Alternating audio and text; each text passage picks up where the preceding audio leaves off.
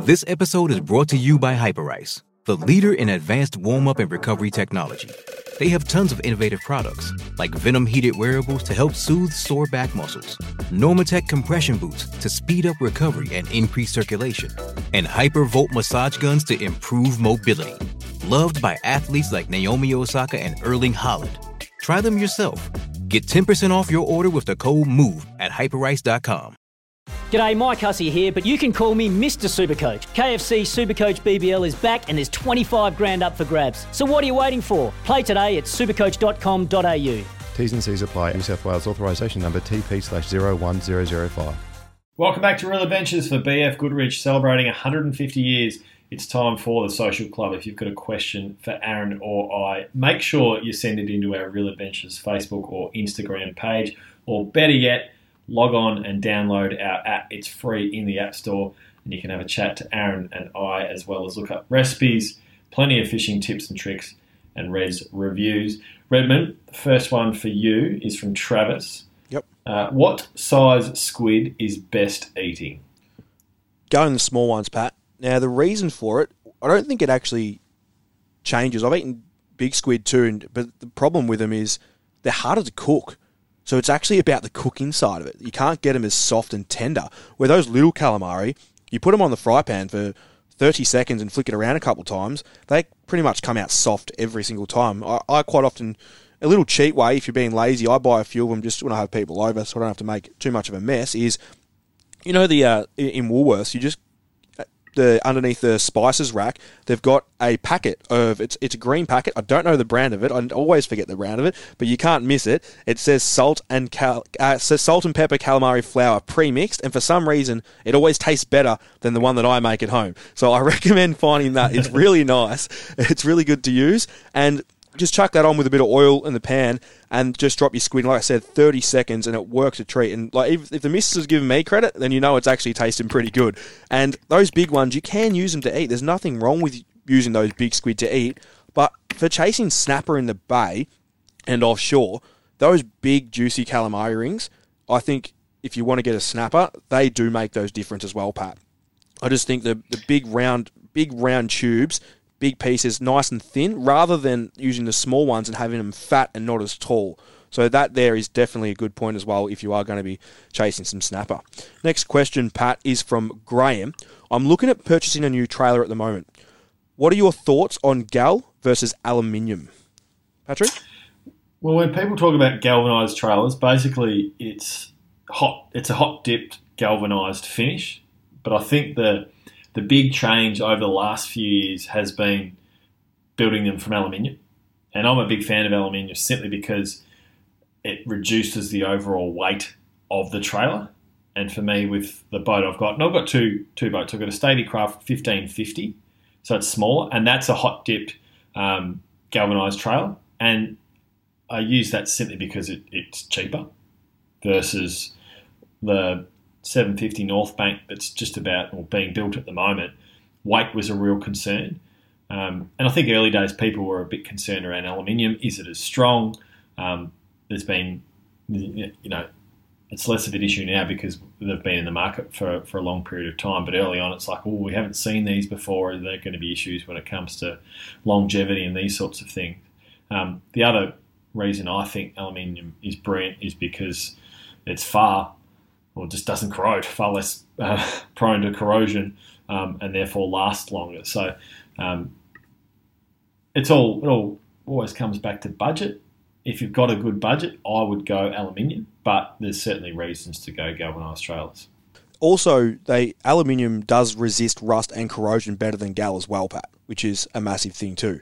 So that going into salt water quite a bit, which for myself, which is basically every day, that's a factor for me. But price as well. It comes down to your budget too, because they can be very pricey aluminium trailers as well. Like I know, no doubt. Like so, I think yeah, so trailers are up to twenty grand at times. Like you, like looking at a trailer for your bigger boat, you got are you only going two wheels on it or three? No, just dual wheels. Just- so yeah, just dual. total. Yeah. So, Yeah. and you, bigger the boat you get, the more expensive obviously it's going to be. And you're like for those three wheel trailers, you're looking over twenty grand at times. Pat, we're down to a little six meter one with me. You're looking at over ten grand, like twelve grand. So they are a pricey. They are a pricey product to uh, to to purchase. Yeah. What they do do is you have a good trailer, you're far more inclined to actually use your boat, tow it, trailer it to different places. Yeah. Versus having a sh- crap trailer and then never being inclined to want to take it anywhere other than the five minutes away local boat ramp. And it's funny you say just- that. Honestly, do you know how many people don't travel due to their trailer? Like, Yeah. hon- honest to God, there is so many people that that say I'm not. Oh, nah, nah, my trailer's no, nah, my trailer's no good. I'm not doing that, and that's reduced. That restricts your your fishing. So, Uh, yes, they can be pricey, but I think it is an investment well worth purchasing. Aaron, next question is from Timothy. When it comes to burley buckets, do you prefer steel bur- burley buckets or plastic? I'm looking for a new one, but I don't want to spend too much. You are you've got two purposes for them. Your lead burley cages, your steel ones. That's the only one I would buy ever. Those little plastic ones, which are pretty ordinary at times, they're quite cheap. The only thing I would probably use them for is maybe putting breading to catch garfish with the sock that it comes with. That's pretty much it. Those big, those steel ones, uh, steel lead cages, we'll call them, and we talk about them on the show all the time for whiting, whatever it is. You could, it comes with a, a, uh mesh, a gutter, a gutter mesh that sits actually in it, and it can control the flow of burley that's coming out of it anyway. So for forty bucks or sixty bucks, depending on the size, the smaller ones are roughly forty, give or take. I just use the hookem ones, and the sixty dollar ones are the tall ones. Doesn't make a difference. You have small or big. The only thing that I would recommend to do is adding weight. The reason for this is tidal waters, for example, like myself that I fish, you need it to hold bottom. You need you don't want it to be yes, they come lead weighted already, but if you get a nice strong tide that I had during the week, beautiful tides, your cages will end up floating in the top of the water because they're not that quite not quite heavy enough. So what I do is I've actually managed to find two lead circles, and I've just like quite heavy, and I just cable tied them to the bottom of it.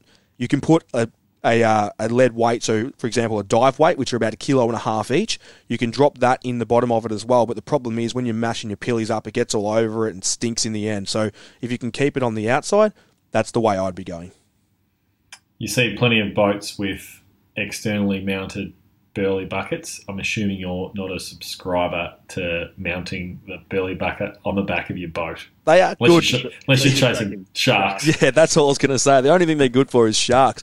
Uh, yeah, you won't be drilling any holes in the back of my boat to put that on. I'll give you the tip, Pat. It's not. It's not definitely not the first thing I'll be putting on. I probably won't put it on for sharks. I actually just use a good point is just a scale bag. So a whiting scale bag's fantastic to use.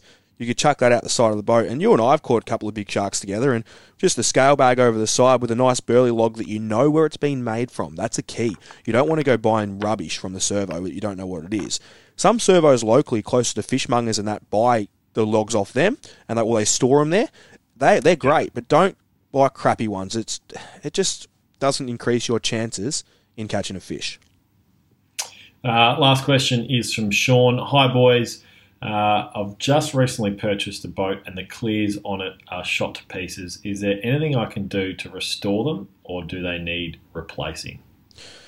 Once they go, Got some bad news. yeah, I got some, I got some bad news for you, Sean.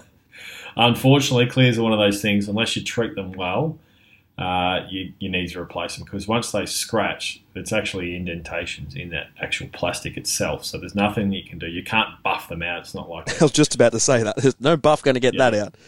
yeah, it's not a it's not a glass or anything. And even a lot of a lot of the windshields that um, you know that runabout boats use are often perspex, and they themselves can scratch. And, and once they're scratched, you can't you can't fix it. It's not like dealing with glass, is it?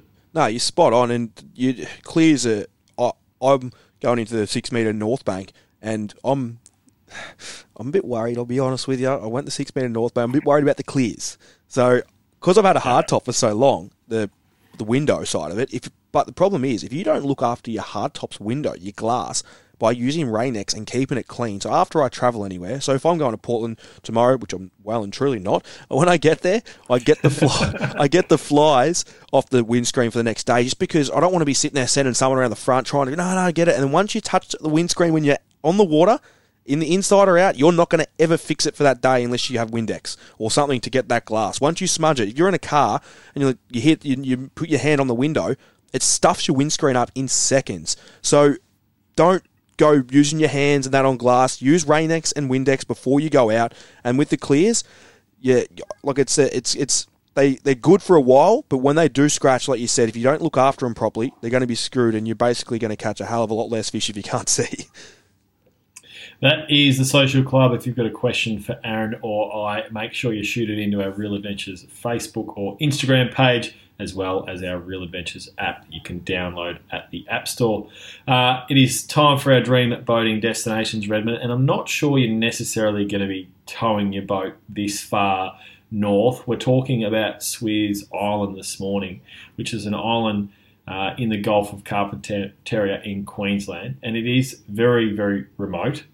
It reminds me a lot of Groote Island, Um, but in terms of an isolated fishing destination where you aren't going to see too many people, this is just about as good as it gets, Aaron. I said you, you sort of said at the start of this, you're like, oh, this place. And I said, you said, like, oh, no, it's pretty isolated. And I'm like, that's the best thing I've heard all day. I'd love to go isolated place. It'd be unreal to fish there. So I'm, I said, we've got to do this one. This is a place that now I never heard of it before till you mentioned. And some of the fish they catch here, Pat, sweet lip, which is one of the tastiest fish going around. You got finger, which are uh, also you've got golden trevally, nannygai, all sorts of parrotfish. And in winter, obviously with the colder water that comes through, you've got the pelagic fish, and you're going to see Spanish mackerel. You're going to have grey mackerel, giant trevally, queenfish, basically everything. Of course, the cobia, Pat, the uh, I caught a monster one of those uh, in Cairns last year, which was nice to catch. Snuck a oh, sneaky jig down head, just before the show finished. Head wobble moment. Yeah. it was a good fish, but this place, like you said, I wouldn't be towing a boat. The Gulf waters out that way are they can get dangerous very quickly. It can be literally glass calm, no wind, and then it can be gale force within minutes. And you're talking 25 plus knots. So I would recommend attending a charter boat over there. Uh, it'd be one of the, yeah, it'd be definitely the what I would be doing if I was heading there. Um, and you've got Sweers Fishing Adventures, which is a fantastic. I've done a bit of research on this, and they work really well out of that area. So Sweers Fishing Adventures, if you are going to head to Sweers Island. It's important to uh, note also during this year with COVID 19, uh, Sweers Island has reopened, but it's in a very limited capacity and they're only taking bookings from Queensland um, residents and um, regional um, Queensland residents. So if you're from interstate, it's not an option, unfortunately, but that is the world we live in at the moment. Everyone hates us. Been... Everyone does. Uh, that's our dream boating destination for this morning. This is Real Adventures for BF Goodrich. Get up to $150 cash back when you purchase four or more BF Goodrich passenger or SUV tiles. Get in before September 30. Want to witness the world's biggest football game? Head to iCanWin.com.au, predict Australia's score with a crystal ball, and it could be you and a friend at the FIFA World Cup Qatar 2022 semi finals, all thanks to McDonald's. Maccas, together and loving it. TNCs apply.